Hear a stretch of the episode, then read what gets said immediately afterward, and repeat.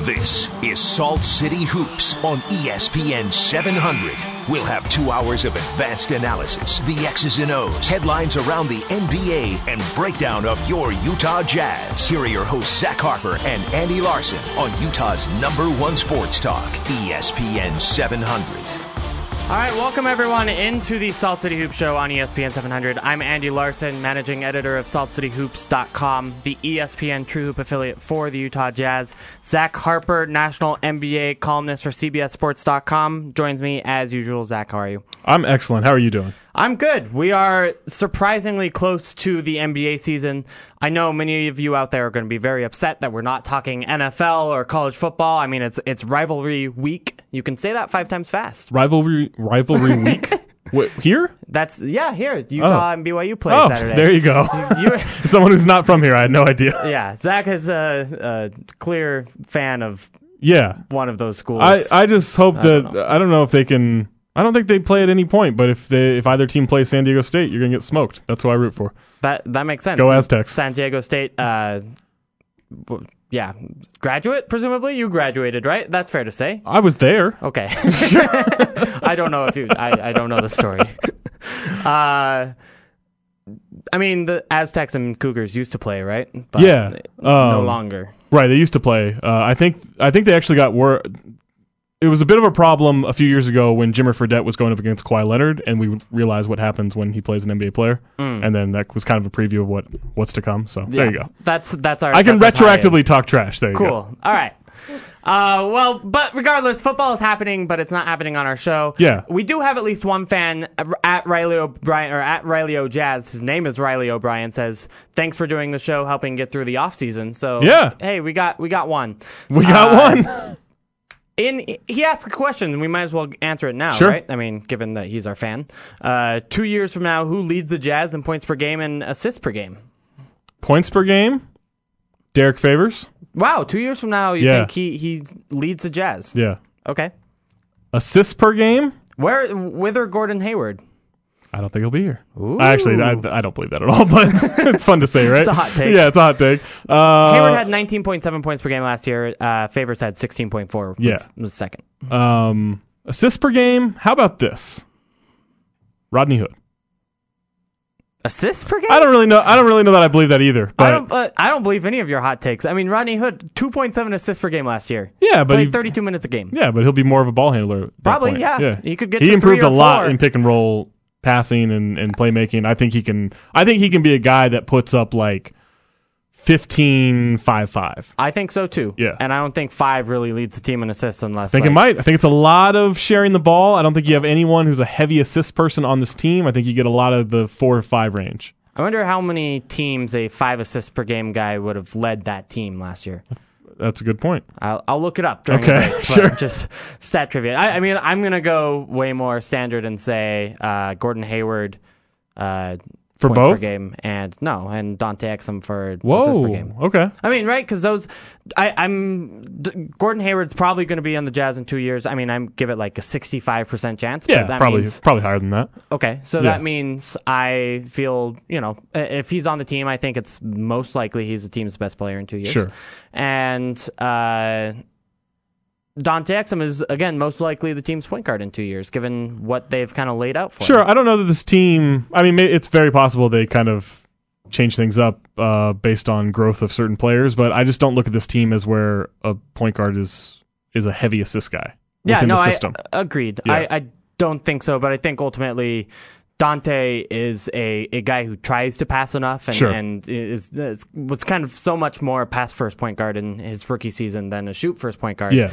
And Rodney Hood may be the opposite of that, even if Rodney Hood does get yeah. more touches. and wow. So you're saying two years from now, Dante Exum still can't shoot, so he's looking to pass all the time. Oh, that's not what I said at all. I'm saying he's looking to pass. Like he may be able to shoot. Sure. but I don't he know. still You- you don't seem leads very with the confident in pass. that. Still leads with a pass. How about this? Two years from now, Gordon Hayward retired. wow? Can't very just hot tired take. of working out. You saw him playing tennis. Maybe he goes pro in tennis. he could. I mean, pro in esports.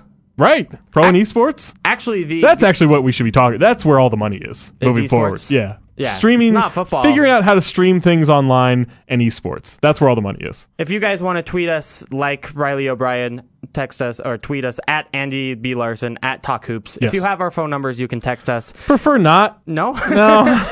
All right, never mind. Oh, It's, well, I don't like talking on the phone for sure. I like texting, but there's a certain point where it becomes too much. Yeah. If you're a texter who's going to send like five or six in a row of just these one-liners, I'm out. Okay, I don't don't do want that. you texting. But if you want to like send me a paragraph, I'll read a paragraph, and then Uh, we can respond. We also have a phone number to call, Yes, which is 877-353-0700. but I've already said I don't like talking on the phone. Oh, well. So- I mean, John will talk to you, and I'll, I'll listen to you Okay. and, and talk after. I'll say something pithy. no, we'll talk to him on the phone. all right, I'll talk. All all right, if you call in, I will talk to you on the phone. That's very nice of them. If they Right, call no, in. it is Oh, very we Should, nice. we should respect that Sure. that effort that Yeah. they're doing, calling in 877-353-0700. Anyway, speaking of Gordon Hayward, like we were before that segue, Yes. uh, tangent is really what I meant to say. Uh, the rumor is about Gordon Hayward. Uh, obviously, lived in Salt Lake during the summer, uh, and the rumor is, is he looks gigantic, as in his muscles are bigger than ever before, Sure. and he looks like a superhero.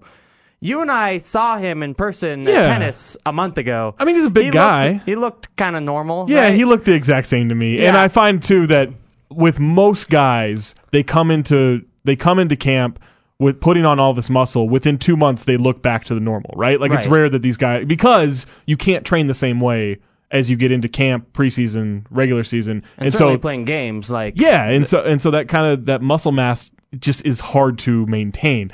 I'm not buying that. When did we see him? Like three weeks ago? August fifth was when. All right, that a month game ago? was, so a month ago. I don't think he put on that much muscle in a month. I guess it's possible he worked out, Yeah, but I that just seems I don't know. I'm not buying it. I, yeah, I'm, I'm not out buying on it that. Either. I mean, you, we hear that all the time with Yeah. guys from around the league, right? Like Right. X has gained 29 pounds of pure muscle. By the way, in only his biceps. Not healthy. right. a It's not horrible good. thing to put on so much weight in such a small amount of time, whether it's muscle or fat. Right. Bad news bears. Yeah. Uh, I do think it was interesting that Gordon Hayward said at the end of the 2014-15 season that he wishes he would have gotten bigger by the beginning of that season. Sure. Uh, so that way he, you know, cause, because you will lose weight during the course of Yeah. the season. He felt he was too skinny by the end of it. I think that's a real thing. I mean, maybe he did kind of bulk up in this month to do that. I don't think that means like four months from now he's this gigantic muscle guy. Yeah, I don't know. He'll be like a changed player Right. overall. And actually, that kind of goes to. Uh, I need to get Dan on the line. Get him first on. of all, we've got Dan. He called in. Uh, he's writer for SaltCityHoops.com and uh, actually associate editor. I, I don't know if I've He's also- announced that publicly. no, he's but also he's very associate editor He's a smart guy. uh, and super smart guy. We want to talk to him about Derek Favors and and Rodney Hood and Rudy Gobert and Gordon Hayward and all that stuff. So Dan, how are you? Oh, do we have Dan? known as 15 pounds of muscle in some circles. Sorry, will you say that again? We didn't have you for the first half of it. It was just a lame joke about adding 15 pounds of muscle. All right. the world, the world will live without that joke. Okay. well, now I got now I'm that's going to consume me all all two hours. What will we do? Uh, Dan, I wanted to ask you first of all about a article you wrote on Salt City Hoops when, after the Tibor Price trade, which we haven't talked about yet on the show. This happened like a week and a half ago, so I don't want to get into it too much. But I, it is especially relevant because Derek Favors tweeted out yesterday. Uh, decisions, decisions, decisions was the quote of his tweet. And presumably that may have to do with the, the biggest decision on his mind right now, whether or not to accept a Jazz contract extension that could add a year or two onto his current deal. Uh, you've done all the math of the Jazz's current cap situation, what the maximum contract for Derek Favors would be, what an extension might look like. Will you get into some of that and kind of explain to our listeners what it is that uh, Derek Favors can sign for, his likelihood of signing, all of that sort of stuff. Yeah, well, basically, what, I mean, I think what's weird about it is that the Jazz had 9.3 million um, in cap space before the Tibor Plyce trade. Um, you know, I think we all knew that Tibor Plyce was a, a little on the outs in terms of how he had performed and, and how the Jazz were feeling about him and the number of bigs that were ahead of him, at least on paper. If you think about the Ball and Boy signing, Joel Ball and Boy getting a million guaranteed over this year and next. So, in other words, you know, the Jazz easily could have just put Tibor Plyce out to pasture and not spent two second round picks to get rid of him. They obviously, you know, the fact that they made that trade and that they spent some of those assets that Dennis Lindsay has been stockpiling to get to 12.3 million just kind of made me wonder, hmm, is there something that they can do with 12.3 that they couldn't do with 9.3? So I started looking at it and realized, you know, 9.3 is actually enough to get Derek Favors a pretty um, a pretty reasonable renegotiation and extension. It's a it's a collective it's a tool in the NBA's collective bargaining agreement that allows you to bump a player's salary so that you can extend him to something that's closer to market value. Um, and basically, I did the math on on how they could do something um, with with that 12.3 million, um, and actually it can climb a little bit after they make some training camp waivers. How they could maybe do something that gets both favors, and if they want to, I'm not sure they do, but um, if they want to, I think they can also do something with George Hill that gets him probably the same incremental money over a renegotiation and extension that he would sign as a free agent next summer. Yeah, so uh, with George Hill, I've personally heard that uh, the Jazz may be interested in doing that. They may not be interested in doing that, but really it's George Hill's side that's like, n- you know, we've seen all the free agency money going around this offseason. Mike Conley got $153 million. Right. George Hill's Right. maybe not that caliber of player, but it's kind of close. He's he's going to get a lot of money, uh, and Yep. his, his team wants to be a free agent going, going into next summer. Yeah, it kind of feels like there's no real reason for George Hill to do it unless he can get, you know, let's say you add three years. You probably need to make sure that you're adding 60 million in salary between those three years and this year's, re, uh, you know, renegotiation. In other words, maybe you bump him by 10 million this year, and then you give him 50 million over three years, and he gets the same kind of money that he would get as a free agent. But a, it's going to be hard for the Jazz to to bump him that much this year and still um, and still do something meaningful with favors. And B, if you do both favors and Hill this summer, then they're a tax team next summer. Like I've looked at it, there's no way they're not a tax team if they extend both guys and then you know re-sign both Gordon Hayward and Rudy Gobert at. I'm just assuming for the sake of argument that they get their max their respective max salaries, and you know just those just those transactions makes them a tax team. So, um, so for that reason alone, I think you're right. I, I think maybe the right approach is a wait and see on Hill. You see how good Dante Exum looks. You decide, um, you know how how central Alec Burks is to the situation and and, and the future. Um, you know, you make some of those decisions, and then you can decide on Hill later. But I do think it makes sense to lock up favors now. I, I think that the fact that he has two years remaining on his contract, and the Jazz can use the RNE. That's my shorthand, by the way. Um, What's the, E? the Jazz can RNE? use rene- renegotiation and extension. Okay.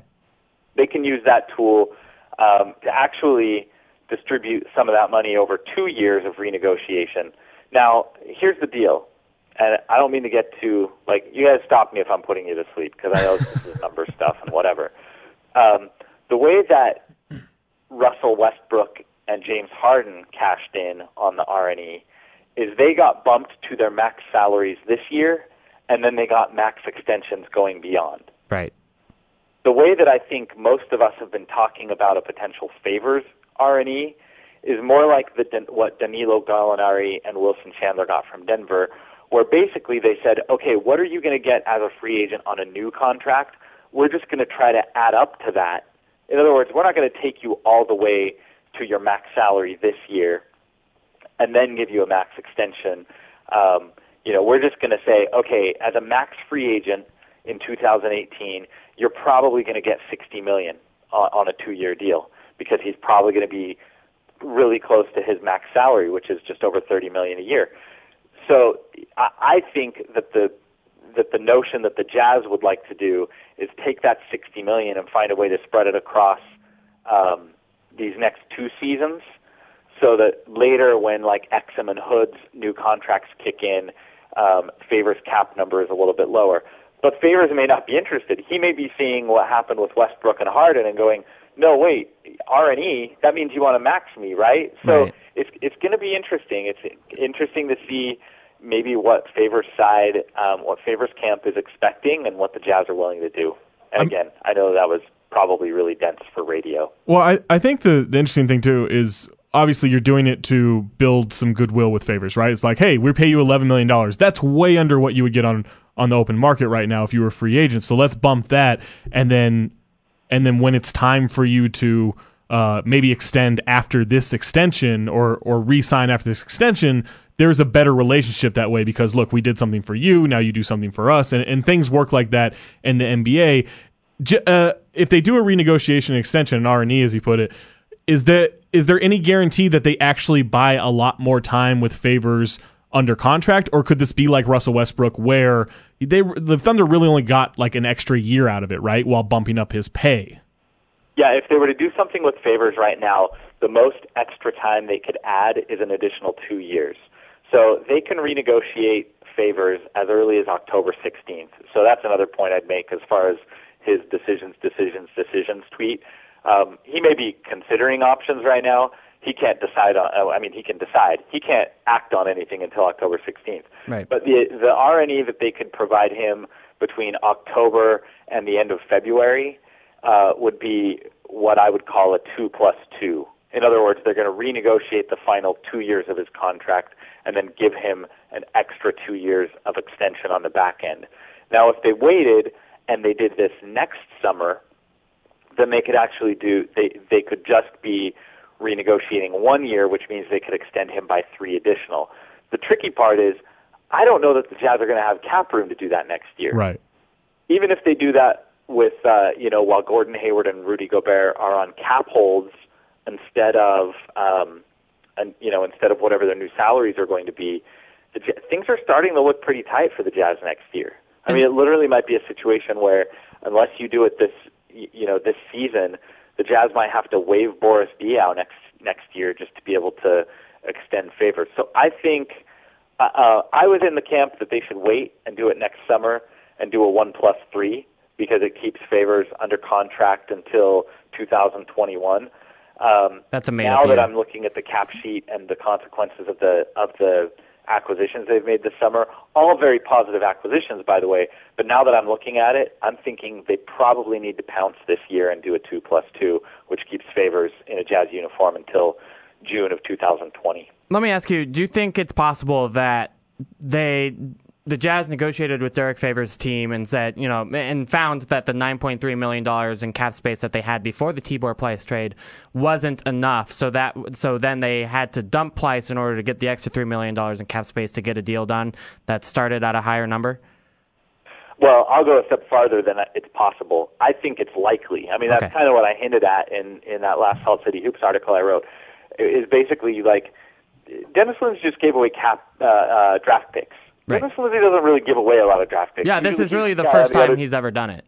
Right, exactly.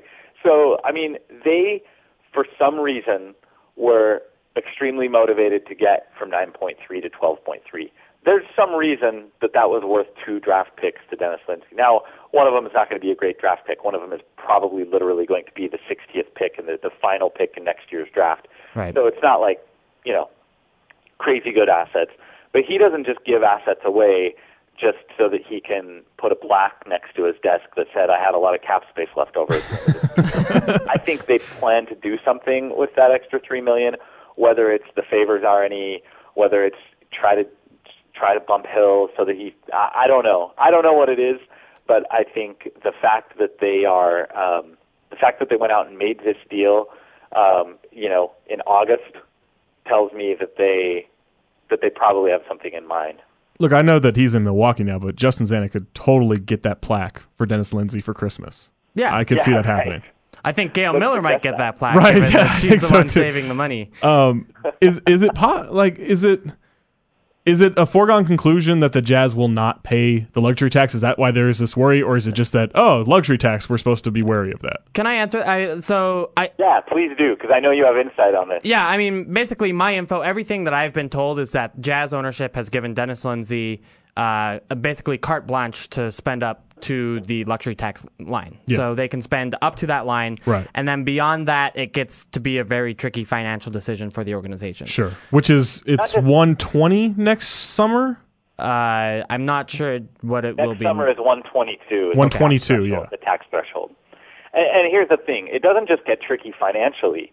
Uh, I think it gets tricky because of the the moral position, and maybe that's overstating it, but it's probably not the moral position that Larry Miller for so many years took with um, the other 29 NBA owners to say, "Hey, we need robust revenue sharing. We need to help Mm-hmm. small market teams." It, ta- you know, LeBron James is going to make a lot of money, but LeBron James needed, needs another team to play against, and so we need to be collective in the way we think about the health of our 30 franchises. Right. And because he and other small market owners took that position, there's now revenue sharing that the Jazz benefit from a lot. A lot. Yeah. And one of the reasons that I know Larry was um, always pretty emphatic ab- about not paying the tax is that it kind of weakens that that negotiating position. You know what I mean? How can you go into to 29 owners- owners and say, "Hey, you need to help subsidize my existence," and then just spend into oblivion? You know, a few years later. Yeah. Now, obviously, different people in charge, different people running the franchise. Um, but I think that that's something that the Jazz will consider, along with just the standpoint of, hey, have we sold enough Toyotas this quarter to write that big a check? Right. a- And I mean, they probably have. And with that revenue sharing plan that is currently in place, the Jazz make plenty of money. I mean, Yeah. th- they're actually in a really nice position because they're in a market that's under 1 million TV households, which means they get a bigger share of this. Uh, Big piece, big pie, Right. than they would if they were in a bigger market. But that being said, if that's your situation and you're going into a CBA renegotiation in 2017 and all of a sudden you're paying the luxury tax, uh, maybe that current system that has been really nice to you doesn't exist anymore. Right. Right. Also, that Prius. It's nice. Go buy one, I guess. I don't know. I don't know if they go- So I sponsor where it. did Jazz spend thirty thousand dollars on a car? I'd go for the Prius V. I go camping a lot. So, yeah, Okay. I need that There you go. extra trunk space. Get the Prius V, and Rudico Bear can get a max extension. That's the pitch, I think. Yeah. All right, Dan, I want to ask you about it since you you uh, mentioned it on another podcast, the Ben Dowsett's podcast on on Basketball Insiders. I'll give him a shout out. Uh, you gave a win prediction total for the Jazz. I did. Yeah. Well, I mean, and by the way, I was more like providing a ballpark range. Okay. And then, and then Ben, because he's so clever with his verbal traps, um, you know, he turned it around on me, and then be- before I knew it, I was on the record.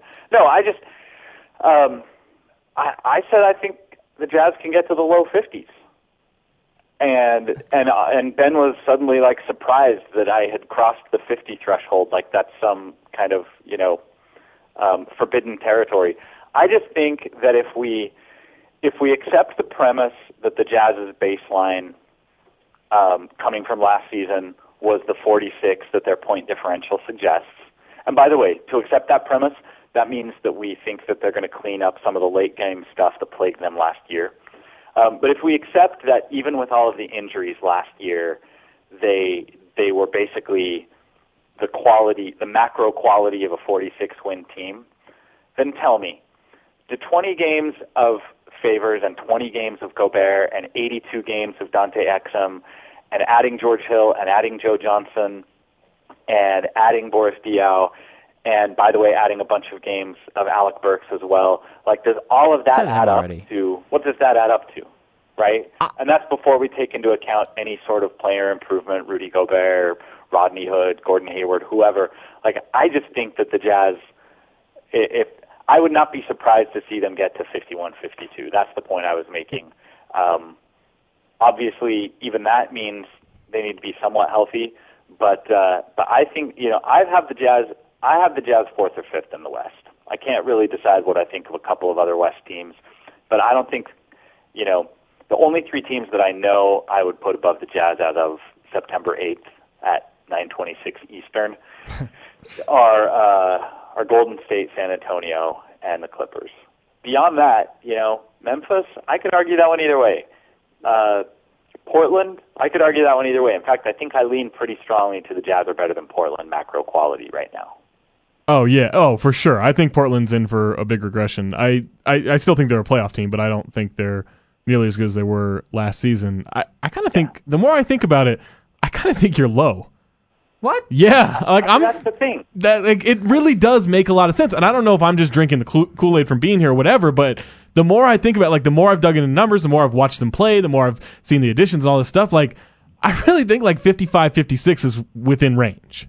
That's Wait- the thing. If you look at this like math wise, like if you add up what what it does to I mean, you know, Exum Hill. I mean, like just that alone, the Jazz are going to their their point guard minutes are going to go almost entirely to Dante Exum and George Hill.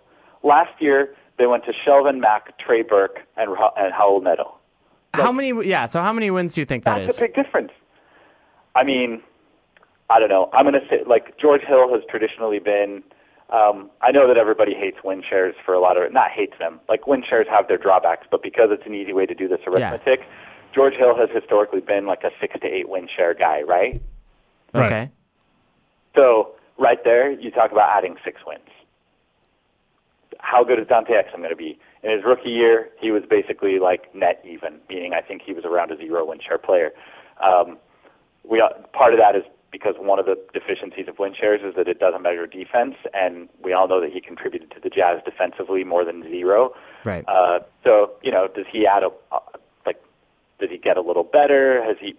I don't know. I mean, that's the one wild card, right? We have no idea what to expect from Dante Exum. Right. But I, but I still think I can stand here and comfortably say that Hill Exum is a better guard line than Burke Neto Mack. Right.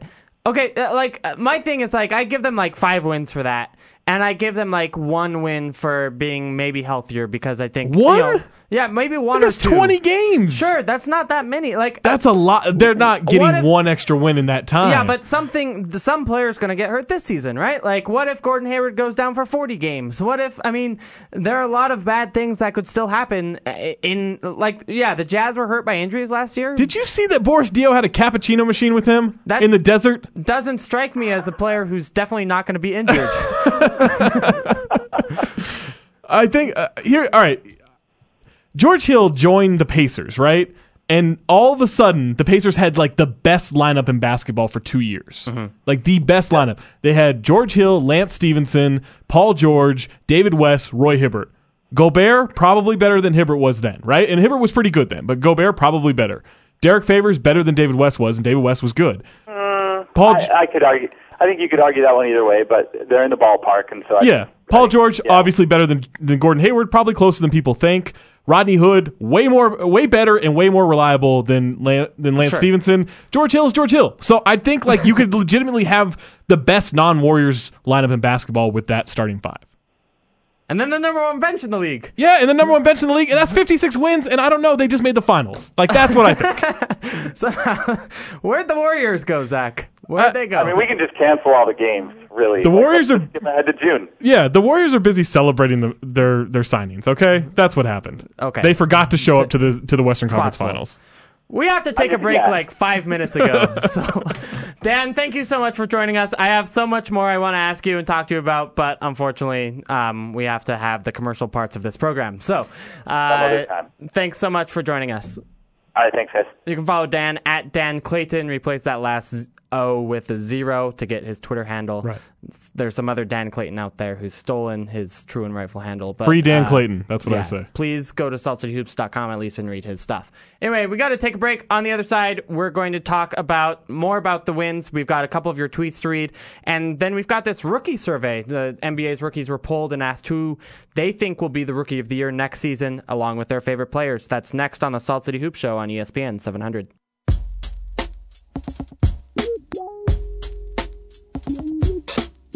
The home of the best Utah Jazz and NBA breakdown is right here. This is Salt City Hoops on Utah's number one sports talk, E ESPN 700. You know, this is a solid song to come into the segment with because uh, my fantasy team this year is named Don't Go Chasing Thomas Rawls. And I like that. I'll admit I shamelessly stole that from Twitter, but Um, that's great. it's still it's still great. And Uh, and Waterfalls by TLC, just Yeah, great song. This is the only time I'll ever talk about my fantasy team because no one cares. You're right. Mine You is definitely know. mine is A for Eifert. Because I A have Tyler, for- 'cause I have Tyler oh, Eifert on my ah, team. okay. Yeah, so there you go. A for Eifert. cool, like it. There we go. All right. Well, it is football day, but uh, we are talking about basketball because Zach didn't even know BYU Utah was a thing. Uh, I mean, I know that they're schools. right? Yeah, but I, and I know that's a rivalry. I just didn't know what was going on this week. yeah. Well, there you go. now you know. Yeah, Uh, we do have a whole bunch of your Twitter questions to get at. If you guys want to tweet us, like these fine people have, at Andy B Larson, at Talk Hoops. that's us. Uh, first of all, we got one from Giorgio Spanias from Athens, Greece. Okay. it is four in the morning there. Woo. Will the Jazz offer a max contract to Hayward next summer? Yes. Yeah. One hundred percent. All of the teams will. Yeah. I mean, right? Anyone who has Anyone max who has the money, contract yeah. would give it to Gordon Hayward. Uh, I saw an article today, and I'm blanking on who wrote it, but argued that uh, Gordon Hayward is the most underrated player on the Utah Jazz roster. Matt Moore wrote, wrote that Oh, article. on, yeah. on your fine website, Yes. cbsports.com. Um, yeah, I mean, I think it's, I think, like, I don't really believe in underrated, overrated. I think it's a very subjective thing, and so I think you Yeah. can find whatever sect of people you want to make whatever argument you want, right? Like, Right. I can find a bunch of people that think Carl Anthony Towns really isn't that good, and then I can say, hey, Carl Anthony Towns is underrated, and it really doesn't mean anything. But in the sense of like, I do believe there are guys who are underappreciated, undervalued, whatever, and maybe that's just semantics. But I do think Gordon Hayward is way better than people give him credit for. Like, I think you saw that when when Charlotte offered him uh, a max offer, or when he signed on a max offer sheet, and the Jazz matched. Yeah. yeah.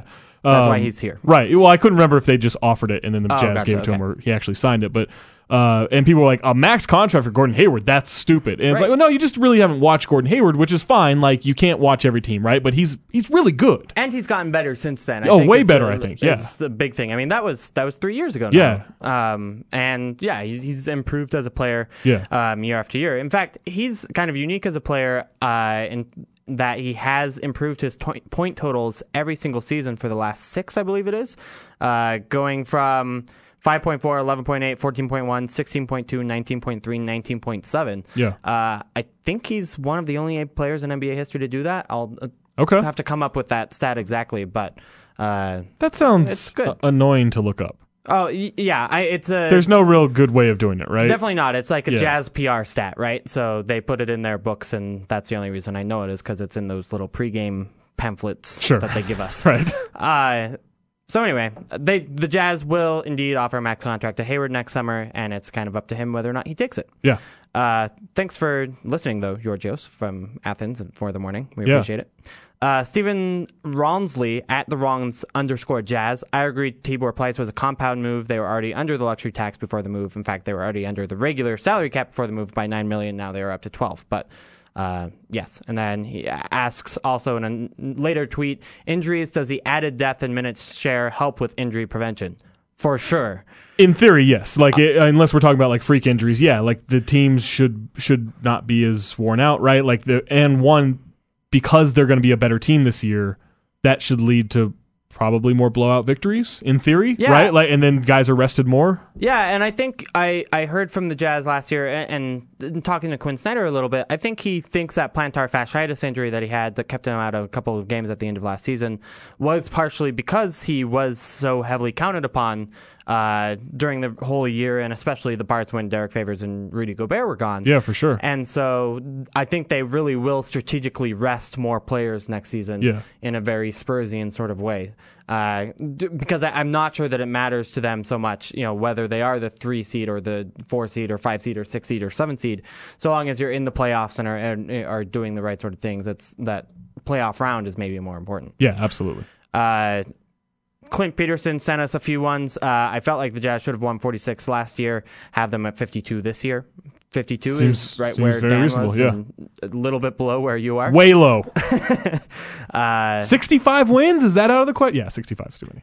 and then Clint now asked just two minutes ago. Joe Johnson went from so underrated he was overrated. Is he now back to underrated again on this roster? I- again, like that's the sort of question that if you go from o- underrated to overrated to underrated like that quickly, Yeah. maybe the un- the rating doesn't. I don't think he matter was that much. ever overrated. That's I the don't think thing. so. Like, or, I, I think he was overpaid. Yeah, that's for not his sure. fault. Like the Atlanta ownership, which was horrible, said, "Here, here's 125 million dollars," and he's supposed to go. Actually, I'm not that good. Like, give me like let's shave off 40 million. Like that's that's the thing. And people are like, "Oh, he's getting paid 25 million. He's the highest paid player in the league. That's crazy." You're right. That is crazy. He's got a good agent. And again, it- it's kind of circumstances too, right? Like that Mike Conley was making more Yeah. money than anyone else until LeBron just signed his deal. You know, that's it's it's luck of the draw. It was that right year's it's just free timing agency it's and- uh, inflation it's all that Right. stuff and and two with with joe johnson like he was making all-star games every year now i don't think all-star game is necessarily a great indication of how good a player is Mm-hmm. but clearly the coaches thought this guy's awesome the last one probably not all that deserved right, Right. like it was not a great one the first six probably legit. legitimate all right so like all right a six-time all-star like he's good Yeah. like and he's always been good maybe he's not so good anymore That's what I but was he's gonna in a ask different is- role now Yeah, where where is he now compared to where he was I mean, then? is, and I mean, is your eighth man like pretty Right. good, right? Like eighth or ninth guy, like pretty good. Is he had to still be your number two guy? I don't know about that. I wouldn't take that. Right. No, that's I mean, and you know maybe as your number two guy off the bench. Yeah, exactly. you're, you're pretty excited about it. Yeah. Uh, I wanted to talk about this NBA rookie survey because I, I think it's kind of interesting. Yeah. Uh, they do it every year and have since, uh, let's see, 2006, I believe. So for the last 10 years. Uh, and they ask the rookies things like who will be the rookie of the year, who's your favorite player, um, what's going to be the most difficult thing about transitioning to the NBA. Yeah. They've at, they said uh, predicted Chris Dunn, your Minnesota Timberwolves. Yeah. 29% of them said he will be the 2016-17 rookie of the of the year next year. Uh, if I may plug something from A Wolf Among Wolves, which is uh, Timberwolves blog that I'm a part of, Yeah. Steve McPherson wrote this, basically saying rookies think that he's going to be the rookie of the year because rookies are stupid. uh, because they th- like they look at this guy, he's what a three four year guy essentially. Um, he's really like he was really good. He's older and better than most of those guys, right? So they kind of look up to him. So to them, it's like, wow, Chris Dunn's awesome. Like, yeah, that guy's going to be rookie of the year. Not really. And let, I mean, maybe if Ricky Rubio gets traded in the next month, maybe there's a shot there. Even then, feels like Ben Simmons, right? Yeah. Like he, Ben Simmons feels like the guy. He's going to get to do whatever he wants, even if Rubio gets traded. Chris Dunn is maybe the third guy, probably the fourth guy on that team. Yeah, I like Chris Dunn a lot. Yeah, I think he's solid. But I don't know if he can shoot, but Heck, and if you put Chris Dunn in, in Ben Simmons' situation or even Brandon Ingram's situation in LA, I mean, I it may be a different story in terms of him Right. getting the ball more. Right. But in Minnesota, he won't get the ball more, right? And and Yeah. so I, I think it's yeah. I, and, I, and with rookie of the year, like it's almost always who scored the most. Right. That guy gets rookie of the year, and whether that's intentional or just circumstantial, like whatever it is, that is it- like you go over the last twelve years. I think one time, I think OJ Mayo outscored Derrick Rose, and Derrick Rose won rookie of the year. Like I think that's the only time, and Chris Dunn's not going to score more than most rookies. shout out to whoever, by the way, voted for Joel Embiid and Dario Saric. Um, Yeah. that's that's a that's a deep cut. Joel Embiid, Uh, if healthy, I think is a lock for rookie of the year. Negative shout out to whoever voted for Torian Prince. Uh, That had to have been DeAndre Bembry, right? His teammate in Atlanta, both fellow DeAndre rookies. Bembry also got a vote. So Torian Prince definitely voted for DeAndre Bembry. that's yeah. All right, great call. Yeah. Uh, They were probably looking over each other's shoulders too. Right, As they answered yeah. the ballot. you vote for me, I'll vote for you. We each get a vote. They were also asked who will have the best career overall, and there Brandon Ingram got the most votes. I think Um, Brandon Ingram's awesome. Yeah. I mean, I- I think he's gonna have. I don't think there's much of a chance he wins Rookie of the Year next year. Yeah, probably not because he's maybe the third guy on that team, right? Like, yeah, and he's he's small. I, I don't know that he's really ready for NBA competition. Yeah. I mean, he wasn't the guy for Duke last year. Yeah. Um. I I, I mean, I just right. think that it's unlikely, but career wise, I think he really, you know has I think a really good yeah, shot. I think he's stellar. Like he's going to be able to score so easily in the NBA once he gets used to the speed of the game. I don't even think he needs to get all that strong. Like I think he's just tall, lanky, and quick enough to where he'll be able to do whatever he wants in a couple of years. No one voted for DeAndre Bembry or Malachi Richardson um, or Torian Prince in this poll. However, uh, Pascal Siakam of the Raptors did get a vote, and Tyler Tyler Eulis, the second round pick. Okay, well they do love like those guys love Tyler Eulis. They and, do. In and the fact- Kentucky guys will vote for him, right? They asked who was the biggest steal of where they were picked, and, and Tyler Eulis got second be, behind DeJounte Murray of the Carl San Anthony Antonio. Towns, who played with Chris Dunn in high school and played uh, with Tyler Eulis at Kentucky and plays with Ricky Rubio now, was asked, Who is the best point guard you've ever played with uh, a few months ago? And he said, Tyler Eulis. Interesting. Shots fired. That's that's at current teammates. Yeah, we'll see how that goes. um, I mean, it's possible Tyler Ulis becomes great. I, I think. Probably not. I don't think so. I think he could be a really good backup. I think he's a smart player, but I don't. He's so small. Uh, Buddy Heald won Best Shooter. Shocking, nobody. I guess no one saw him in summer league. yeah. uh, Rich, which rookie is the best defender? Chris Dunn won that. He's really good. I mean, defensively, like I don't know if he's the best defender, but he's he's a guy who's going to make things really difficult for guys. Yeah. Uh, Jakob Pertl, by the way, from the Utes, got a vote as well on that. Just, Okay. uh, I- Pascal I don't- Si- Siakam maybe returning the favor. Maybe. A couple Raptors rookies. That's fine. All of this is just a lie. yeah, Like, it- the whole thing is a lie. uh, which rookie is the best playmaker? Chris Dunn won that. Ben Simmons got second. I think that makes sense. I think Ben Simmons is easily the best playmaker. That's crazy to me. Yeah. Uh, which rookie is the funniest? Chris Dunn also won that. These So, guys love Chris Dunn. they love him on the court. They love him off. I the talked to court. Chris Dunn. I didn't think didn't he was think that it was funny. funny? No, I mean he wasn't not funny. I didn't think he was that funny though. Uh, your top five, by the way: Diamond Stone, Denzel Valentine, Bryce Johnson, Torian Prince. Have you talked to anybody else in that? And Three of those four guys have phenomenal names. Bryce true. Johnson, really boring name. in fact, Ivica Zubac, who got sixth, uh, Yeah, also has a tremendous name. yeah. Uh, He's funny. there are a lot of votes here that for. Uh, I mean, Thon Maker, Timothy Luwawu, Buddy Heald. Everyone. I don't know thinks that is I've funny. ever heard Thon Maker talk. Oh, I- he's great. Yeah. Like, when he came. oh yeah, he did come here, right? when he came here, he was. I, I don't know I how wasn't here for funny that. he was, but he was really kind of Okay. insightful and, and fun to talk to. So All right. I, I'm I'm in on Thon Makers as a potentially. I funny tend to person. think that teenagers have nothing interesting to say. no, And usually he's a teenager, so sure, but many of these people are doing right. Like, Chris Dunn's like 35 years old. So he's he's gained further humor experience just by being an older person. which yeah, is- they love him. It's weird. Uh, and then they were asked, what will be the biggest adjustment for you playing in the NBA? Speed, pace of the game, won that. Um, players also answered the downtime and being on my own. So that's a little Yeah. bit scary for those guys. That's probably Thon Maker, right? Maybe. He's like 14. Yeah. I mean- or 30. Right, or 30, depending don't on what know. report you believe. Uh, it could be either. And then finally, they were asked who their favorite player in the league is. And Kevin Durant won that with 29% of the votes. Only one person voted for Steph Curry. Did, didn't someone vote for Kobe? Uh, yeah. Okay. 6.3%. Did. Rookies are stupid. Did they? Uh, yeah. yeah, favorite player Kevin in the Kevin league, it Durant does makes say that. sense. I, I guess that, yeah. I Kevin would, Garnett was also voted for, who's still in the league technically. Chris Dunn probably did that out of fear of his life. I think that's what that was. Um, yeah, Kevin Durant makes sense, right? Like he's kind of the the star that a lot of these guys have grown up with. I don't know how many guys love LeBron James. Um, Yeah. Steph Curry would probably Melo. have come around too late. Melo, LeBron, and Westbrook were tied for second place. Yeah, peop guys love Melo. Yeah, The only people who don't like Melo is basketball Are- Twitter, right? people who write about basketball. yeah. All right, we got to take a break. On the other side, we're going to do a quick in or out segment on the new Jazz visual changes, the courts, the logos, the sleeve jerseys, and more. Next on the Salt City Hoop Show, E ESPN 700. Oops, oops, baby. You're listening to Salt City Hoops on Utah's number one sports talk, E ESPN 700. All right, welcome back into the show. Andy Larson, Zach Harper with you. So it turns out we only have a few minutes for this segment since we went so long on the last one Right. with Dan and, and you know, whatever we were talking about last time, the rookies. So Stupid rookies. uh, instead of going into in or out, we'll save that for the next segment so we have more time to talk about it. And in lieu of that, we will answer one of your questions on Twitter. Uh, this one comes from Daniel at Daniel Allen Mann. Have you guys ever looked into teams' performances having made big point differential improvements? Just wondering if there are any trends from that because the Jazz have improved 9.0 points over the last two years. And that's a really good point. Like, right? The Jazz are a lot better than they were two seasons ago, certainly when they Right. won no games. And, I, you know, that's, that's an exaggeration, but not, not much.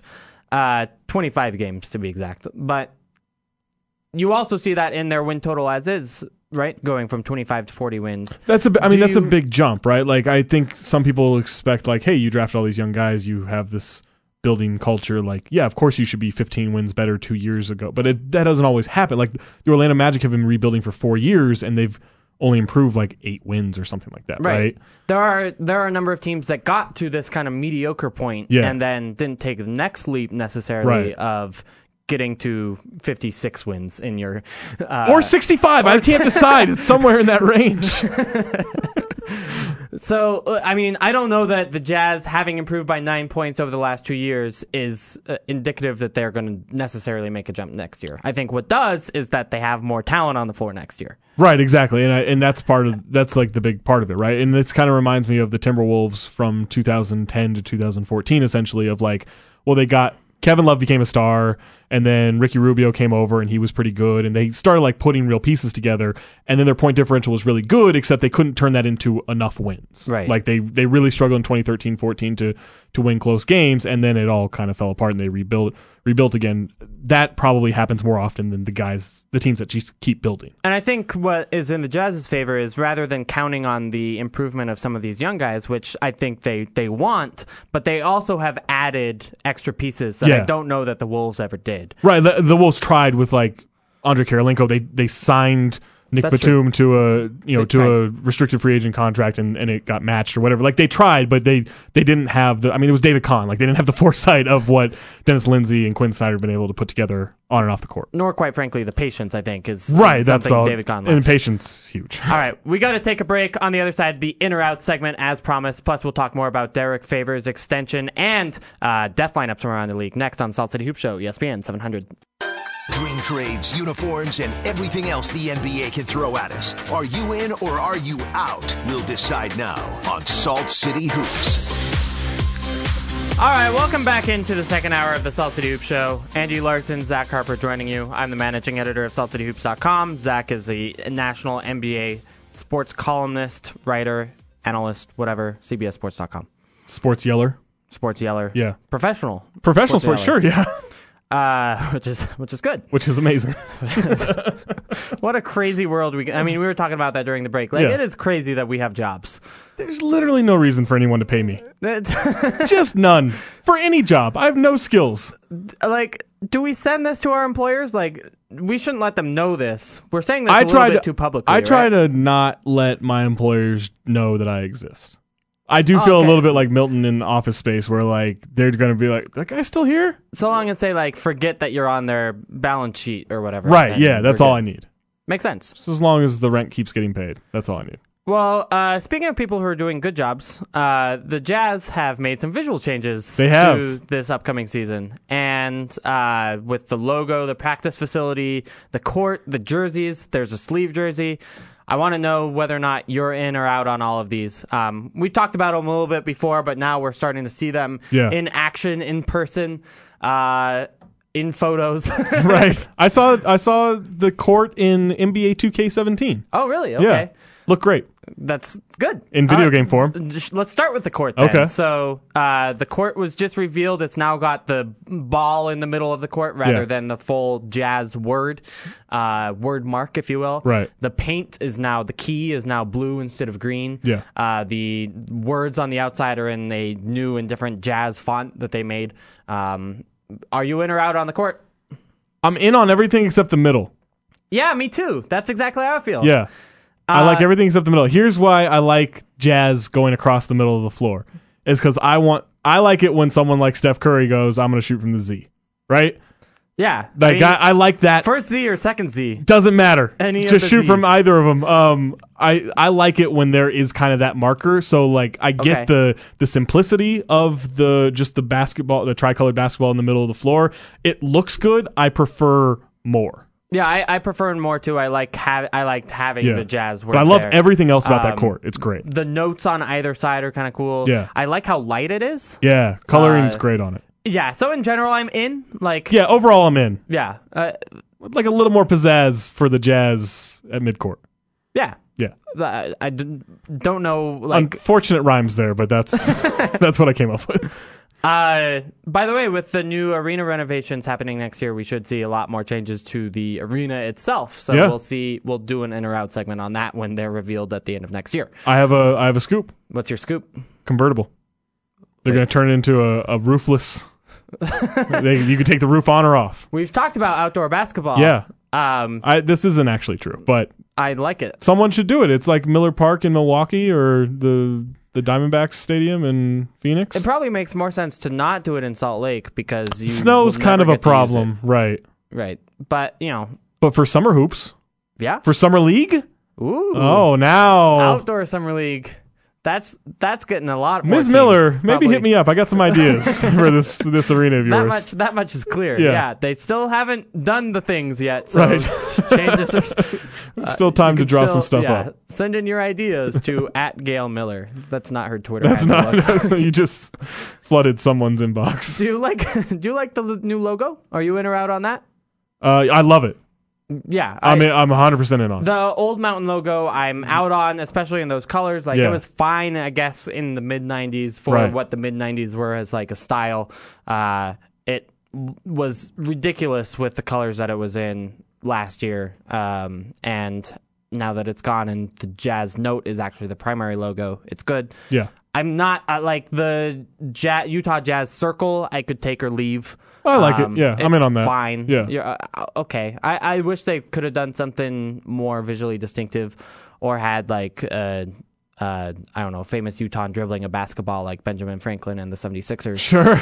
but you know, you can't always get what you want. right. Why isn't John Stockton the mascot? Yeah, that's a great question. He Yeah. should be the team's logo, Right. Jerry West style. Right, exactly. Just his giant hands, like you know, making a bird or something. I guess then Wait. they have to be like the jazz birds or something. You know, songbirds. Making a bird. Wait, I, I still Yeah, am like doing like a confused. hand motion with the Oh, birds, okay. I thought, not like, like- flip. No, not like a middle finger. Yeah, that was No, that would be. That's not a family friendly environment. So that's not what you want No. to get people to come to your place at all. Uh, they also redid the practice facility, Yeah. and it's very nice. It's mostly blue now. Right. Uh, it's got lines all the way across. It, it looks a lot nicer. You should check out these photos on at Utah Jazz. by Yeah, the way. haven't been yet, but photos are great. I'm in on that. Yeah, I saw that they. I saw when they were redoing it, and they asked me to keep that quiet, and so I did because I'm I'm a good little boy. But You should have. you should have let it fly. Uh, well, I would have aggregated on CBS CBSSports.com. It would have been big news. The practice facility is changing. It would have trended on Facebook. Probably not. All right. Well, That's only happening. maybe locally. Maybe. Yeah. Okay. Well, I didn't get that scoop. I'm sorry, Okay, everyone. well, next time. Uh, Next but time they re- they renovate the practice facility. Instead, I got a great jazz dance article that's Right. still causing so many problems. Right, he's still It's most lovely. hated man in jazz dancing. Wah wah. Uh, the new jerseys. They're starting to show these in like we're seeing like Shelvin Mack and Gordon Hayward and Yeah. Derek Favors wear these in these these interviews that are coming out. We're talking the basic like Yeah, just the Right. ones with sand sleeves. right. I'm in on these. Yeah. I'm very much in on these. And setting this up for how you way feel about out the on sleeve jerseys. Way out on these Any sleeve, sleeve- jerseys or the jazz? The ones majority specifically? of them, especially the jazz ones. What is it? It's like the pride or Yeah. whatever. It's a throwback to like stuff in the 80s. No, it died in the 80s for a reason. Those jerseys are horrendous. I'm way out. I Uh, see. I I love how horrendous they are. No, they're not even fun. Horrendous. Like this isn't like the the the Washington Wizards gold jerseys, right? Where they're so ugly that they're lovable. Like these aren't lovable. I think they're I think they're further ugly than the Warriors gold ones. Like I think they are I think they are so lovable that you have to love them. Disagree. And the sleeves look awful, and the lines are bad. And yeah, in general I'm out on sleeve jerseys. Uh, yeah, okay, agreed the line. Uh, I'm happy that Nike's taking it. We're never going to see a sleeve jersey again. With You don't Nike. think so? Nike's not going to do that. I'm They're not going to kinda do it. surprised. They're not going to do it because Adidas did it. That's Okay. my. I mean, that's just me guessing. So but then what's the crazy Nike thing cuz like I mean look at Onesies. Oregon's uniforms for example. onesies? Wow. Yeah. That's, that's There's gonna be always a problem. controversial. There's a problem with referees getting guys to tuck jerseys in. That's true. If it's a onesie, it's already tucked in. You're essentially like a unitard for wrestling, right? Or yeah, I, I could say working. I mean they've already melded the boot the shoe and the sock together. Yeah. Apparently, they're very comfortable. Are they? I haven't tried them, but Uh, Nike, if you would like to send free shoes to us, size, at I'm a the size South City Youth 12. Show, I do like the Kevin Durant shoe line, so yeah. make it happen. I mean, we, we play basketball. Right. Um, you more often than me, 'cause Right. I play soccer too. But regardless, uh, yeah, okay. So that's our. Uh, I was. I think I was in on everything. That's that's way too positive of me. Uh, Yeah, I was in on everything but the sleeve. Jer- those sleeve jerseys got to go. you might have convinced me. I uh, I, I love What how Oh, it- what it- ridiculous who's they gonna are. buy one of those? No one's gonna buy those. When's the last Crazy time people? I've seen three sleeve jerseys in my life? How long have they been around? Four years? Yeah. Oh, you mean on a person? Just on a regular person. you've seen. I saw one. It was a Draymond Green jersey outside of Oracle Arena during the playoffs as a man was walking his, uh, I don't know, six, seven year old daughter towards the arena.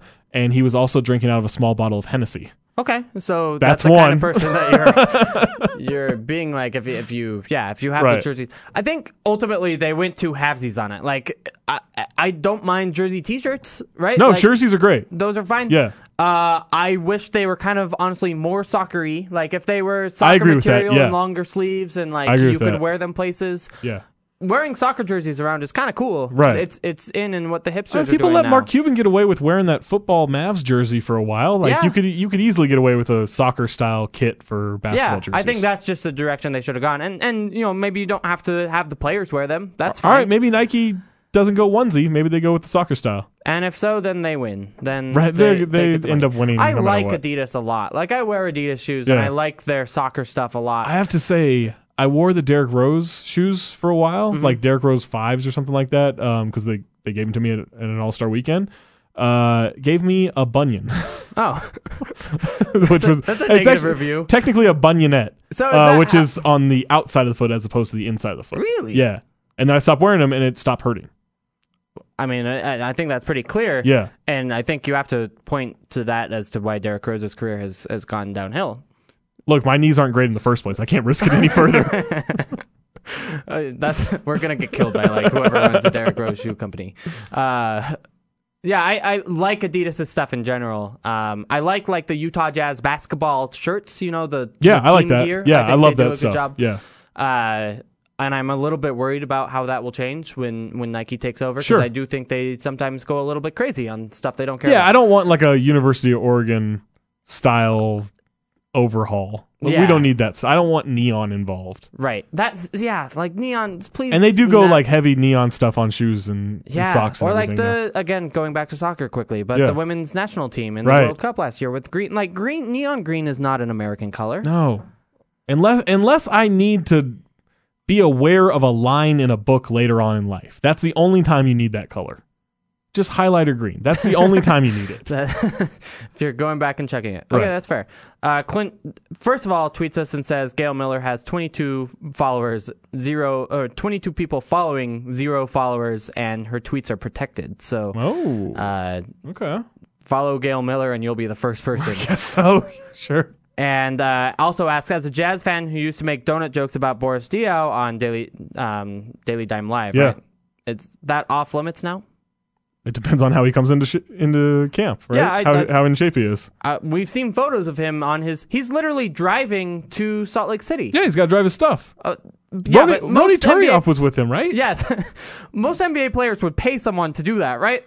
I don't know. He's a man of the world. He's an international man of Absolutely. mystery. I'm not. He's- I'm. I am adoring that Boris Dio. Is yeah, doing he was this. in a health commercial where he danced in a hotel room in his underwear. Like, it's Really? yeah, something. Or I, that might have, I might. That was a be- dream you had. I might, I might just be remembering this whole thing wrong, but there's definitely some kind of GIF out there that I made of him dancing in a hotel room. okay. Yeah, So I mean, but yeah, I, I love that he is. He's hiking basically. Is he can't be a donut person and a hiker, right? There are no. Fat uh, hikers. no, no, there are plenty of fat fat hikers. Yeah, Okay. if I go hiking, that's not gonna. I'm not shedding sixty pounds all of a sudden or whatever. How many donuts do you eat? A lot. No, I, d- I, I haven't had. A, I don't really eat donuts anymore. Yeah. I, I don't know if there are any good donut places here.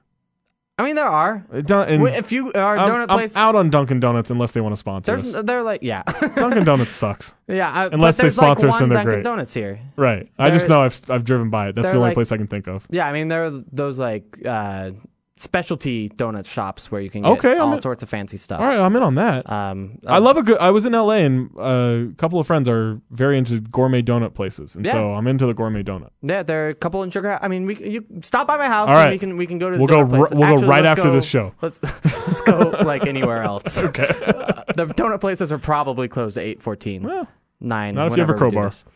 Uh, Jonathan Charks, who I'm not sure I'm pronouncing his last name right. Jerks, yeah. uh, but did a article on death lineups around the NBA, Right. and you know that's kind of a thing now since the Golden State Warriors made it one with their death lineup, Right. A small lineup with Draymond Green at center, and he's kind of wondering, you know, what are the other death lineups in the NBA that could potentially stop or be stop that lineup and or be so effective against that lineup that it's also a death lineup, Right. um, and he came up one with for the Jazz. But uh, you told me before the show that you're out on death lineups in general. I kind of think it's a fad. Well, what Um, do you mean? Like good lineups can't be a fad, right? I think that they're different right now. Like here, people kind of thought like three point shooting would become a fad, right? And that's crazy because that's always going to be math, right? Right. Like three points are always, always going to be more than two points. No and matter that's, what. Yeah, no matter what. So there's just a level of math there that you can't get past. Whereas the math with death lineups is that everything's faster, right? Like you can you don't have to give up too much defensively, and you can be so much faster offensively, and that leads to more points and all this stuff. I really think that that is going to be solved in the next couple of years. Not that some of those lineups still won't be effective. I think size is the is the kill of the death lineup. And I think teams like Interesting. I think teams like the Jazz, where they have size, or teams like uh, even Memphis for for a short time, like I think they had the size to to make that kind of go away. And I think that that will be like you need competent big men. You can't just have like Aaron Gray out there, right? Like you Right. need you need guys who are good. But I think that cutting off the court eliminates that speed. I also think there's something to be said for having your five best players on the floor, which I think is the death lineup are pretty close, right? Right, yeah. Having. Uh, I guess and I'm talking players about who- the small ball death lineup is like, Yeah, oh, okay. now everyone needs one. I don't agree. Like, I think teams need size to cut off those death lineups, and I think that is a coaching, uh, you know, advantage that comes up in the next couple of years because coach like the whole seven seconds or less thing was this mind blowing thing, right? Well, Mm-hmm. now everyone kind of does seven seconds or less, and everyone knows how to defend it. Yeah, I, I mean that's one of the things, except for the Rockets. Right. Uh, that's one of the things that uh, uh, people are saying why the Jazz could be uh, real trouble for the Golden State Warriors is because they do have the size Yeah. at, at all these different positions and can play it. So when you know Jonathan wrote about the Jazz's death lineup, co- so Dante Exum, Alec Burks, Rodney Hood, Gordon Hayward, and Trey Lyles. Uh, you know, a, a small lineup certainly but I don't think that's the best one against the Warriors' death lineup, nor do I think that's the best lineup for the Jazz as a whole. Right, I agree with that, and I think that you know if we're going to look at other teams, like is the best case scenario for the Minnesota Timberwolves that Andrew Wiggins can play stretch four? No, that's great. Like the best case scenario for them is that they either get a power forward to put next to Carl Anthony Towns, who is who is good, or like Gorgie Jang can develop, and then you have two big guys who can protect the rim, hit jumpers. Like that's it's versatility, and you don't always have the versatility with these small ball death lineups. Is my point. Whereas how you take that away is by just being bigger than everyone, cutting off the court, protecting the rim in a way that doesn't compromise your defense, and then the perimeter defenders can be much more aggressive. And that's Yeah. the thing is like having that cohesiveness. It's easier with a bigger lineup, I think. Yeah, I agree. I think that versatility um, amongst players, I think, is easier with a small, smaller lineup.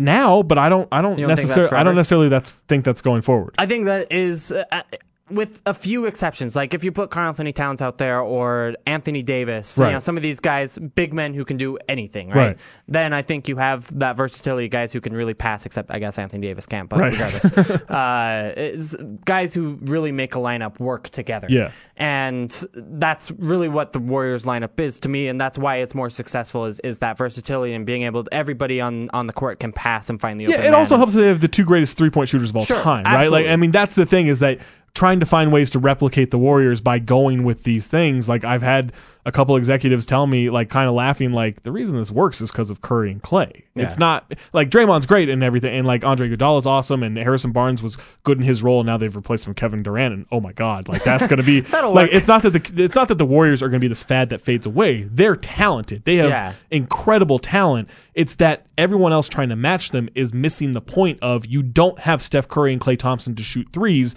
which creates the spacing problem. Which, by the way, like Joe Lacob's like arrogance basically about how the Warriors are smarter than everybody else Right. is is nonsense because they're just better than everybody else. It's Yeah, not that's necessarily like- a smarter thing. Yeah, no, they, I mean there's some there's some fortune in how things like we talked about earlier with like the timing of everything of contracts. Like there was some fortune in that. Yeah. They took advantage they were smart enough to take advantage of it, but a lot of it is is kind of like taking advantage of random moments throughout your building process.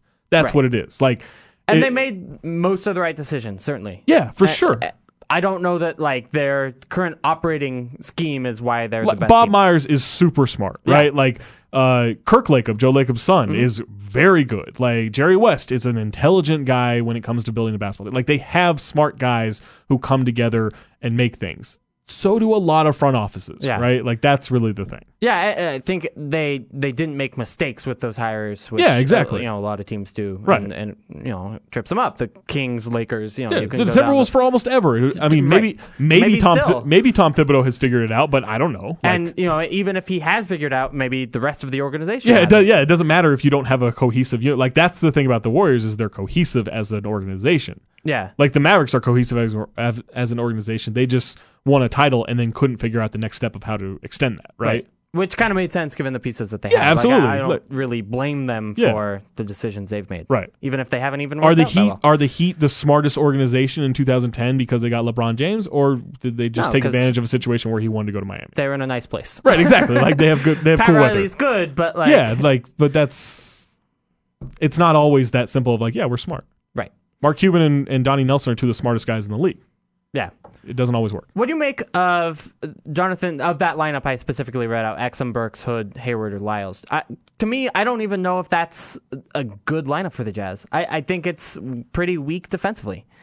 Yeah, I'm not. Yeah, I guess it depends on what you think Trey Lyles is going to be moving forward, right? Right. And especially on the defensive end. Um, to me, like George Hill, uh, Dante Exum, kind of actualized as a as a real thing, right? Like uh, Hood, Hayward, Gobert, or Favors. Yeah, To me, that's a much better lineup. yeah. I, I think, and maybe the favors one is more versatile. I think. Yeah, for sure. you you, you can do more with it. Yeah. You know, and Trey Lyles is it's he's got a tremendous skill set. Don't get me wrong. I feel like I hate on Trey Lyles just because everyone is uh, else is so pro Trey Lyles. Yeah. Maybe Jonathan Chark's more than anybody else, uh, other than David Locke. So I'll make that shout out so he doesn't tweet me again. Uh, but you know, that being said, I think. We're kind of sometimes we even overlook how good Derek Favors still is and how many different skills he Yeah, has. like I'm to be honest, like I've never been this huge Derek Favors guy, but he's he's really good, right? Like I mean, he's I don't know that he's this borderline all star like a lot of people have assumed he is for years, but he's still like if he's your second or third best player on a team, like that's that's pretty fortunate. Like he's good Yeah. on both ends, like really good on both ends of the floor. yeah, I, I think he and I do think Derek Favors is who he is at this point. Um, Yeah, I don't know that he's going to improve all that much, but even if he's this guy for the next six years, that's an excellent player. that actually goes back to our point earlier where you know earlier yesterday he tweeted out decisions decisions decisions Yeah. maybe in reference to a f- sweet potato fry versus regular fry decision Right. or maybe in reference to getting 65 million dollars an hour later Ketchup v fry sauce. well that's that's an easy decision I don't know. Not everyone feels that way. Th- everyone has a preference though Uh, if you ask ketchup or fry sauce to I anybody think it. they I think have it. an answer I for think you it right depends. now no one on, tweets on that I think it depends on the French fry.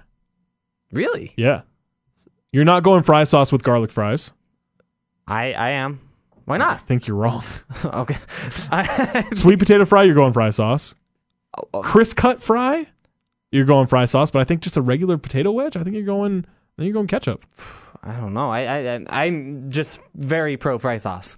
I'm I, look. I'm in on fry sauce, but I don't think it Uh, How's goes with that every not a fry. thing nationally? By the way, I think it is. I think they just don't call it fry sauce. Th do they have it in Miami? I mean, I'm sure someone's put together Sure, a- mayo absolutely. and ketchup, Like, I- right? yeah. like I know I had it in Minnesota for sure. Okay, but it, w- it's not a thing like it is here. Miami, they're they're having Cuban coffees, which are amazing. That is something I miss. Okay, The Cuban coffee is I, I'm just another level of of coffeeness. pro import export.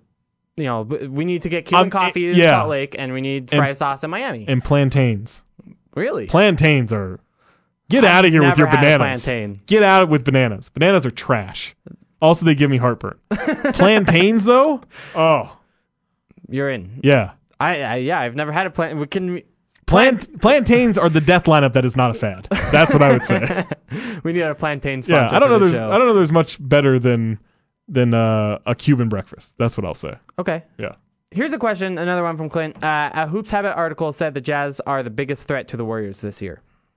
Where are the Spurs at now? Is what Clint said, and yeah, I think the Spurs yeah, I think continue this. to exist. like, I think the but- Jazz are a threat. I honestly don't think they there really are threats to Yeah. the to the Warriors. Right? Like Right. this is all about the Warriors. It's not about whoever faces them. Yeah, everyone talks about rankings, right? Like, Yeah. and sure, i- you know, let's say best case the Jazz are second seed in the West, Right. Sixty-five wins will get you the second seed most years. and yet there's still 20 wins between them and the Right, Warriors. exactly. Like somehow the Warriors are going to win 85. Right. But like in some sense that that that gap matters much more than Jazz number two, Warriors number one. You know, yeah. Right. Yeah. I agree that with makes that. it makes it seem and the closer than Spurs, it the is. Spurs are still much better than the Jazz, Yeah. and that's not a knock on the Jazz. The Spurs are awesome. Spurs are really uh, they Right. had like the best defense in league history last year, guys. Yeah. And anyway, don't forget how good the Breaking Spurs are. news: Greg Popovich good at his job.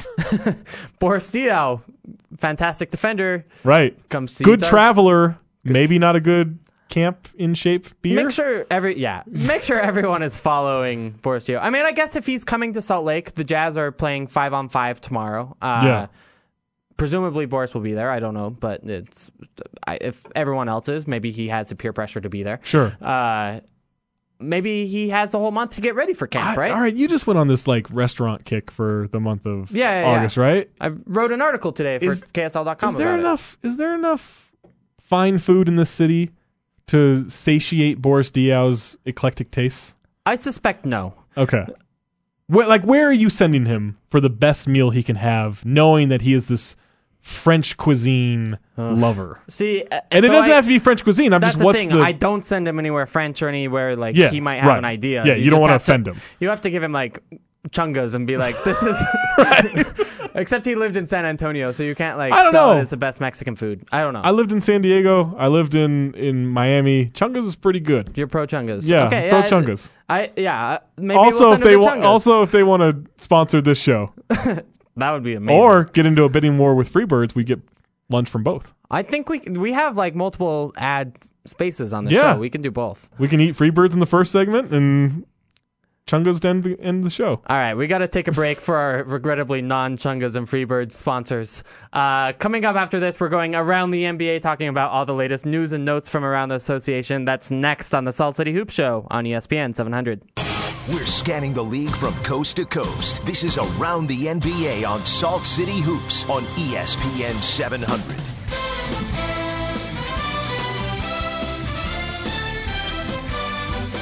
All right, welcome into the Around the NBA segment. Andy Larson, Zach Harper coming at you. The Hall of Fame uh, entry ceremony is today, and we've, we've got a, uh, or sorry, Friday night. Yeah. is- so tomorrow night, uh, they've come together today for a press conference and interview sessions. And they have the, but dinner, Whole thing is, Hall of Fame dinner. yeah, okay. Yeah. Uh, but today or tomorrow is the main ceremony.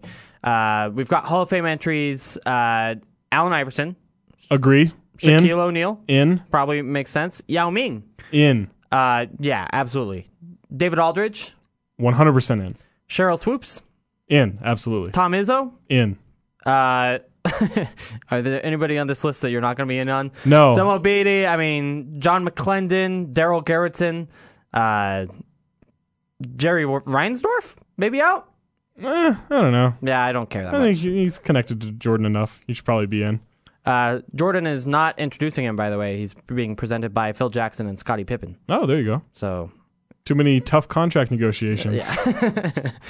uh, One too many times. Uh, the first time I met David Aldridge, I knocked his microphone out of his hand, trying to shake his hand. you just uh, Just not intentionally, Right. But like, just went and went to. I- Oh. I got overzealous with the handshake and knocked his microphone to the ground. He was still very nice to me. good. Like, e, Yeah. Everyone talks about how nice he is. I, I haven't had the pleasure. The best dude. Uh, yeah. But you can like he's one of those people you can tell is really nice just through his writing, right? Yeah. Like and, and maybe TV personality, Right. But Yeah, none of, like everything you see on TV, none of it's fake. Like he's just that good of a person, that nice of a person, that affable, everything. yeah. He's great. Um, Jay Adonde is like that too. by the Also way. amazing. Yeah. I don't know why he came to mind. I because I had the chance to meet him this year. Oh, there you go. There. Okay.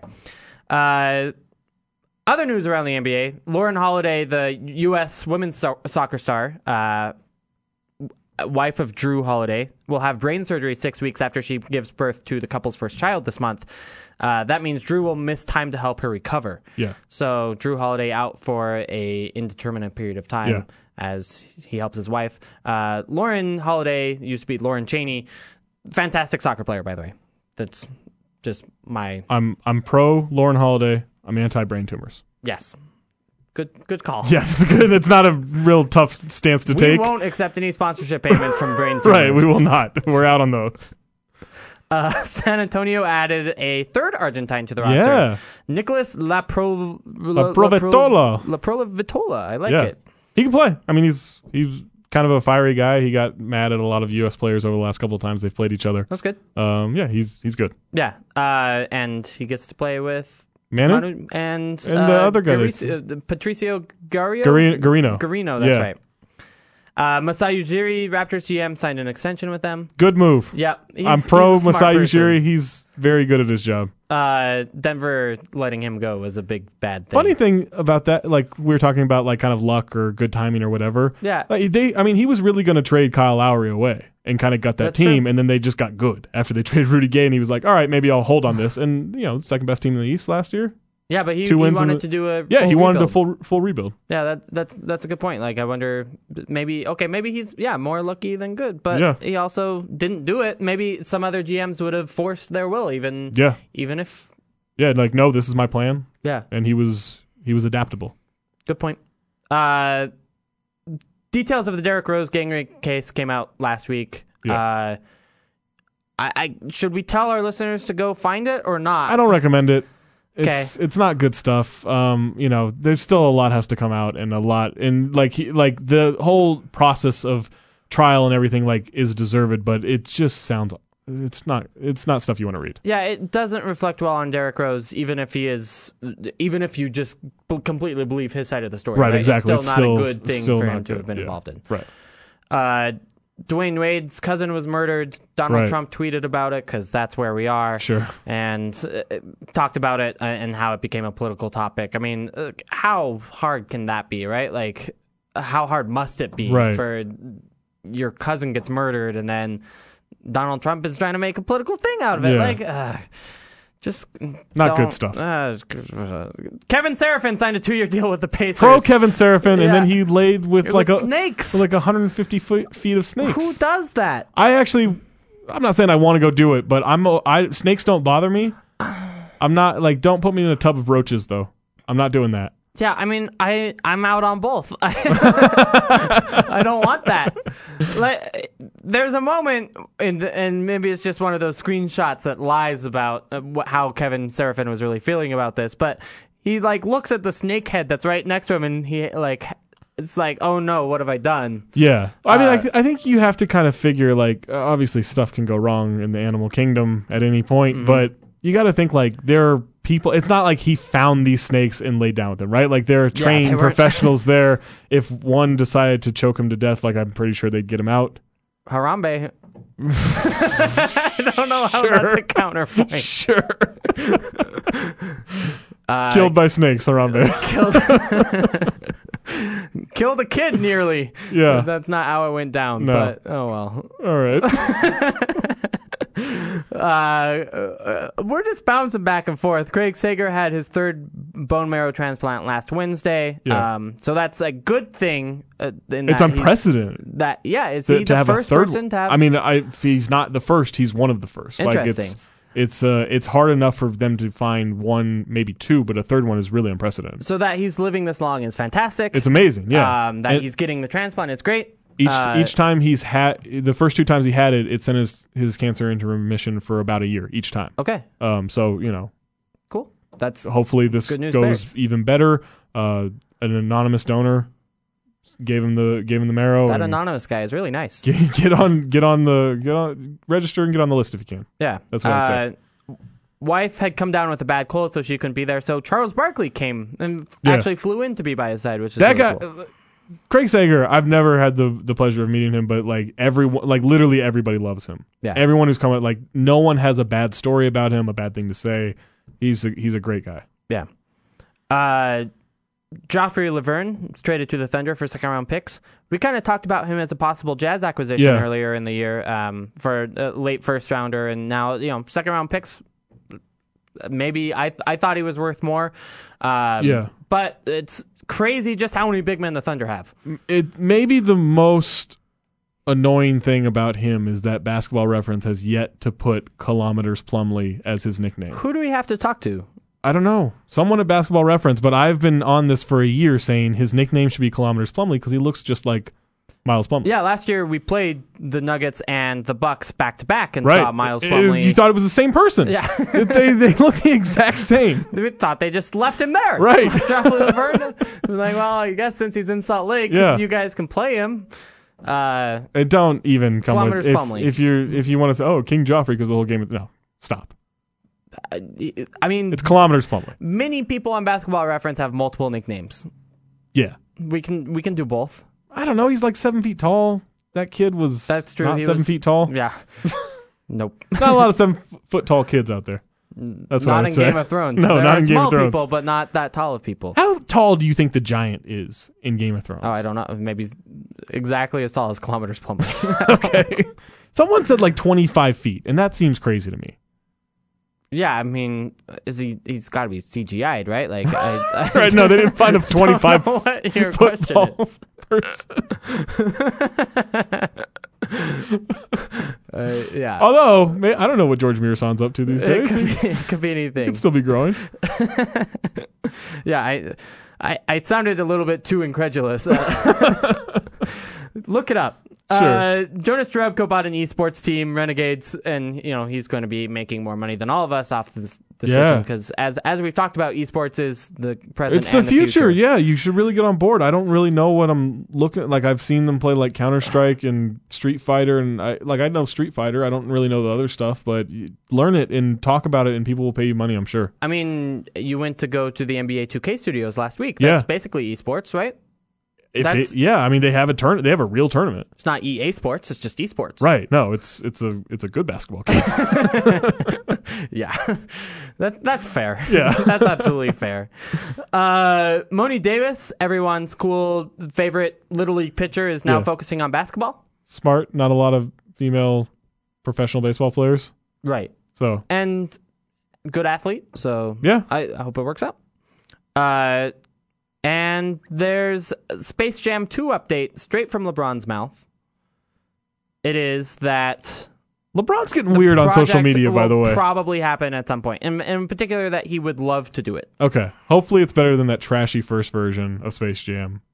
Yeah, Space Jam is not a good movie. It's awful. that it is so iconic is like 89% due to its soundtrack. the uh, other 11% is just nostalgia and people who haven't watched it since they were kids. Right. That's all it is. But that movie sucks. I mean, there are a lot of movies I haven't seen since I was a kid that I don't have any thoughts You know about. what holds up? Howard the Duck. I've It's creepier it's creepier than you remember it as a kid cuz there's some I don't know. It's not a sex scene, but there's some talk like there's some emotions you between a didn't f- uh, get. between a human woman and a duck that you don't uh, it's just That's- that's that's not the animal kingdom you want to be a part of. No. Yeah. But still a great movie. I don't know about great, but watch that Good. and then listen to the how did it get how did this get made podcast where they talk about it. Hmm. Okay. Great time. What's your uh, th- off topic real quick and we actually have to take a break. But what favorite podcast besides the ones you're in? Besides the ones I'm in. Uh, how did this get made is my favorite podcast. Okay. Yeah, it's Cool. the best one. Cool. All right. Use? I just said use like Use. like I'm in the Sopranos. Uh it's probably This American Life. Like That's very good, yeah. Yeah. Um, yeah, it's just well done and it tells interesting stories. All right. And Anyway, that's all. And of course, the Salt City Hoops show, but you can listen to it as a podcast. Download best it on one. iTunes, Stitcher, or saltcityhoops.com Leave a or review. ESPN700sports.com. Yeah. Uh, we got to take a break. On the other side, we've got our final segment of the show next on the Salt City Hoop Show, E ESPN 700.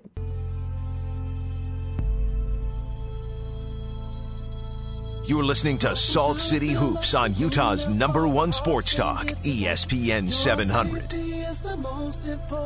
Ah, the Phillips Arena safety video music theme song. Yeah. It's a deep cut, as are most of our music selections for the last segment of the show. The Phillips Arena did a blurred lines thing for their safety. Oh, really? Yeah. We need to find it. It wasn't good. Oh, we don't need to find it. I mean, it was fine. Like the video was just annoying. I just find that song to be very annoying. Blurred lines as, Yeah. as a thing. Yeah. Okay, that's that's fair. I'm glad the, the Marvin Gaye family won. That's what I'll say. Okay, I'm glad they won that, that lawsuit against uh, Robin Thicke. they did. That's Yeah. that's like the first time that's ever happened. But Marvin Gaye is way cooler than Robin Thicke. Way cooler. Yeah, I shouldn't have even uttered. that Robin sentence, Thicke's that's that cool. father, cooler than Marvin Gaye's father. Who's Robin Thicke's father? Alan Thicke. Oh, I didn't. I didn't. I might be even, like, making put that up. I'm together. pretty sure that's I, I correct. didn't put that. I mean, Yeah. we can Google it, but I'm Sure. I just I just didn't know that. The Jazz made a signing this week. Yeah. They signed Quincy Ford. sure. Uh, he is a basketball player, He played in in the summer leagues 6'8", 225. out of Northeastern. Yeah, uh, he was not that good in summer league. I He was fine. He was fine. Yeah, he Yeah. started some games and like played decent defense, but I, I, I'm kind of underwhelmed. I got to be honest. Like uh, everyone's talking about his his body, I guess, as as potentially NBA caliber, which I guess it is. Like he is Sure. a 6'8", 225 guy. That's Gordon Hayward for comparison is 6'8", 226. So Okay. you know maybe it's that one pound that makes all the difference. I'm guessing that it's more that Quincy Ford doesn't really have the basketball skills. Uh, I mean, he shot 30% in summer league this year, 30.8%. You'd like it to be a little bit higher than that. Um, I I don't know. Like Uh, That's maybe fine. like he's probably a guy that they want for the stars. Yo, for sure. Yeah, and I- I'm just saying, like, yeah, again, it's, and this is so nitpicky because you're right. It's a guy who they want for the stars. right. Uh, however, What I, is he? Tw- he's 23, Uh, great question. Yep, 24, 23. Okay, So, All right, so he can still develop into an NBA player, I guess. yeah, maybe, but that feels oldish. Yeah, I mean Perry Jones was in the NBA and he sucked, so it's hard. like I, it, uh, there's no reason why Quincy Ford can't be in the NBA, other than p- potential lack of talent. I don't know. Well, like, Perry Jones had a contract. Right, because he was good in college. No, he wasn't. He was good well, in high school. Yeah, he, was, I mean he was just okay in tall college. in college. Yeah, he was okay in college. Yeah, I, I like you're right. I, I I just I don't think good body is a good enough reason to to sign. No, this. no, there are lots of professional athletes with good bodies that. Basically, don't I'm have out basketball on skills. Quincy Ford, and if Quincy Ford comes back to bite me, like I was out on Rodney Hood, and that went incredibly poorly. Um, yeah, I'm in on Rodney Hood. uh, I am now. Well, I'm- you should have been from the start. I, I should have been. uh, you should have been from the Mississippi State days. Uh, I'm not that much of a hipster. I, I don't know. Like Quincy Ford could be a guy I see like thrive in Europe, right? Why do you say that?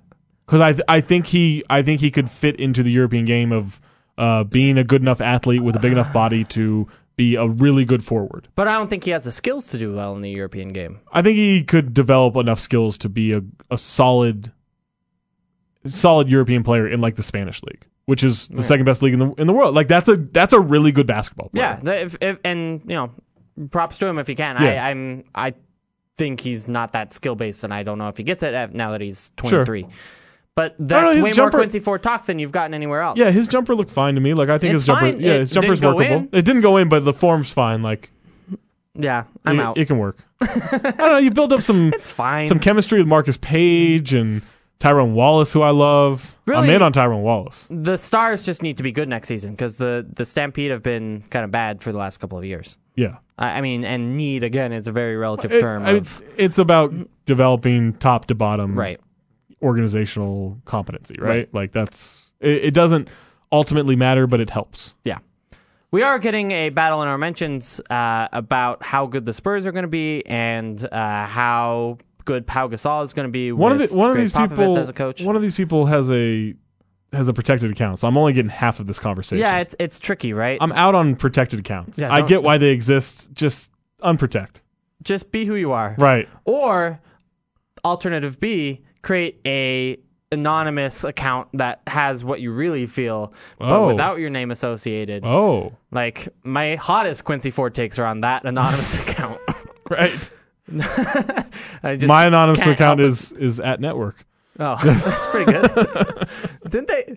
Grantland has his name out on articles now. Yeah, Jason which is- Concepcion. yeah, I mean, so he's a known He's, person. he's been on Who- HBO. Like he's. know. I think it's okay to say his real name.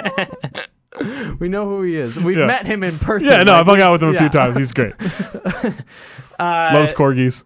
Steve Phelps has an interesting point though in this in this argument. Like, how many teams did the Jazz get better than this season, this offseason? Um. Yeah, I mean, I guess quite a few. I mean, so he's saying Memphis will be improved as healthy, but OKC fell back, but still m- you can make a case as as competitive as the Jazz. Yeah, like Um, I mean, I don't know that I think they're going to win 56 games like the Jazz, but I I do think the Thunder have a very good chance of being a top 4 team. Hmm. I think I re- I think they're good. I really do. Like I think this organization's put together a really good roster. It sucks they don't have Kevin Durant, but um but I think they could I think they could be super competitive. What do you make of Billy Donovan as a coach? Because like was stellar in the playoffs. yeah, that's the and confusing was thing, so right? confusing. Yeah, in- yeah, b- I in the mean, regular also season. like I think we judge first-year coaches too harshly.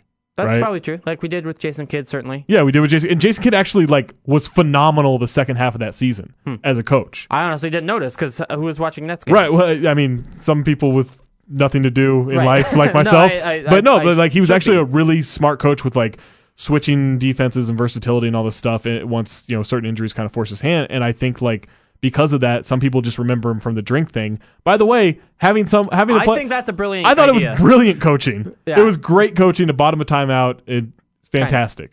Uh, but yeah, I mean, I think everyone expects first year coaches to be Steve Kerr, right? And not everyone gets to go coach the Warriors. So Steve says the Jazz will split the series with Oklahoma City. The Oka- They'll be around 45 wins. Uh, I think the Jazz will be have more than 45 wins Yeah. this season. Uh, I think the I think the Thunder could win fifty. yeah, I, I, I don't want to like give my official win prediction because we're gonna do a whole like Right. season preview show, and that's gonna be a great time to do that. And if we do it now, what what will we do in that show? right Oh, But- now, you can know that I'm between fifty six and sixty five wins for the Jazz next season. since it is rivalry re- rivalry week, say Yeah. that five times fast. Uh, do you have a prediction for this week's game that you again did not know about Yeah. was happening? Utah's better, right? uh, they are favored by three points. Yeah. This is also the, the the station that is the home of the Utes. Give me the Utes. I'll lay the points. Okay, Fifteen point win. I don't know if that. that's a Yeah, thing why not? that could happen. Oh. Fifteen point win. Okay, Can I get a thumbs up, thumbs down from John? that John. He's is throwing up a doing- U or, or possibly two L's that I've lost twice. yeah, I mean, if you put that U too close to your forehead, Right. it starts to have different meanings. you know what? Utes by 20. I'm a Westminster guy. I think if Westminster took on the Utes, you know, 50 Oh. point win. Okay. Probably not. They don't actually play football anymore. So right. Haven't since 1970. That's the Salt City Hoop Show. Thank you guys for, so much for listening. Check us out on iTunes, Stitcher, and SoundCloud if you missed any of the show. E Andy Larson, Zach Harper signing out. Salt City Hoops, ESPN 700. Need a new